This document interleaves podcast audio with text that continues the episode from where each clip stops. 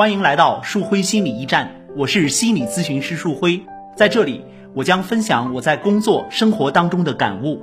如果您和我一样热爱生活，对心理学感兴趣，欢迎您加入到我们的讨论当中。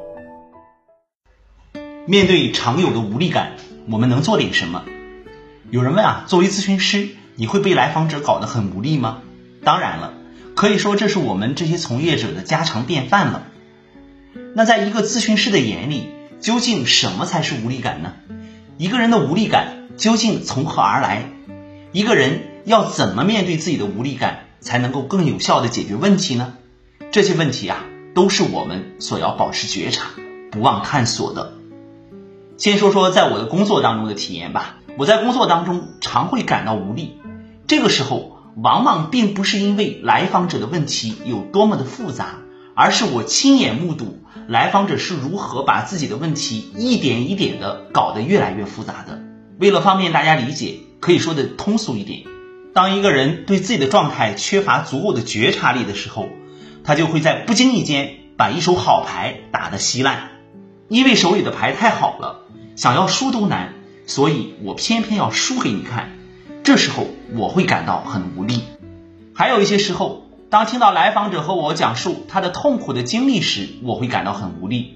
这时候我心里会想，很多时候我们的确是要认命的，在这个世界上，就是有些人是命不好的，老天就是这么不公平的。我也经常会在来访者讲述的问题中感受到他们的无力。面对不断忽视自己的老公，妻子会感到束手无策；面对整天拖拖拉拉的孩子，父母会感到无力。总之，我们会在家庭关系的方方面面都感受到太多的无力了。当你感到无力的时候，你依然有很多选择。你可以选择暴怒呀，你可以选择听之任之，也可以选择划清边界，从此和对方老死不相往来。这样的选择好处在于干脆利索，坏处则是说起来容易，做起来难啊。尤其是面对亲密关系，这样的选择杀伤力太大了。面对无力感，你也可以尝试着从一个不一样的视角进行觉察。我把这个视角叫做心理学视角。你可以觉察到你的无力感是从哪里来的，这份无力感真的是对方带给你的吗？如果从这个角度看过去的话，你就会发现哪来那么多的无力感啊？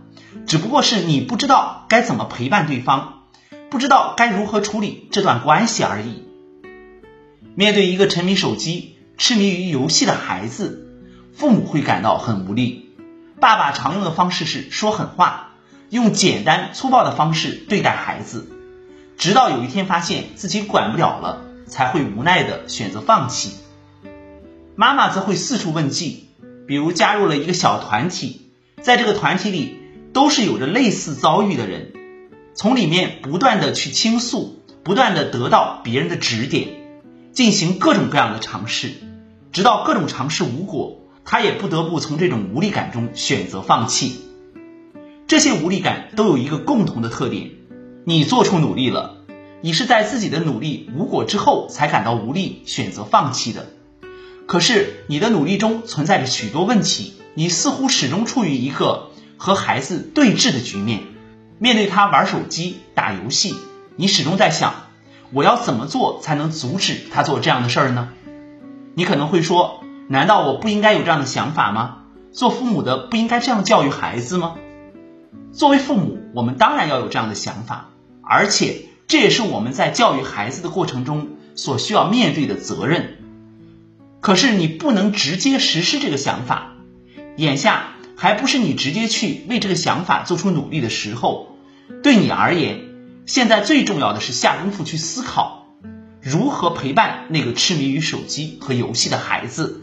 有了陪伴他的能力，你就有了去面对这个问题的勇气。你再也不会轻易的失望、愤怒、感到无力了。这个过程中，你也许会看清楚，你的无力感不完全是由孩子带给你的，很大程度上是因为你自己不知道该如何陪伴眼前这个孩子。两个人的亲密关系如果出了问题，你会在这里面体会到无力，多半是因为你面对这段关系和你自己的想象是不一样的。这个时候，你变得不知所措了。这时候，不需要过多的想象什么，简简单单的去处理问题就可以了。你要清楚的知道自己的底线在哪里，自己要如何保护自己，如何成熟的去和对方沟通解决问题。作为咨询师，每当我在咨询中感到无力的时候，我会意识到，我终于有一个崭新的渠道去看到并理解我的来访者了。我会把自己的大多数的无力感看作是源于我不知道该如何陪伴来访者才产生的。于是，我会在如何陪伴来访者、如何处理自己和来访者之间的关系这样的问题上下功夫。这样做往往会收到奇效。今天，我也把我自己对于无力感的体验分享给你。我希望在你面对各种关系的时候，这时候出现无力感的时候，你可以静下心来觉察一下，这些无力感是否和你不知道应该如何陪伴对方有一定的关系呢？当然，很多问题的形成啊，它并不是有单一方面的原因，有可能有一些就是让我们感觉到很无力。就像我刚才说的，有的时候我们是要认命的。这个说法显得有些无奈，但是呢，有的时候呢，也会让我们安心一点。我们的生活就是这样，我们要灵活的看待问题，不要总是在一个方向想着这个问题肯定是怎么怎么形成的。一旦这样想呢，就会给我们自己平添很多烦恼。你说是这样吗？好的，我是心理咨询师督导师树辉，我们也要举办一个类似于关于怎么去处理自己的无力感的这样的一个沙龙，也欢迎你的关注哈，可以加我们的微信幺五五八八八六九二八九。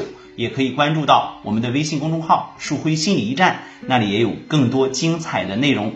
同样的，每个周日、周一周二晚上的九点到十点呢，我们还为大家开通了直播，在直播间会和大家一起聊天儿。如果你愿意的话，也可以加入到我们的聊天当中。好，我们这一期的内容就到这里了，下期再见吧。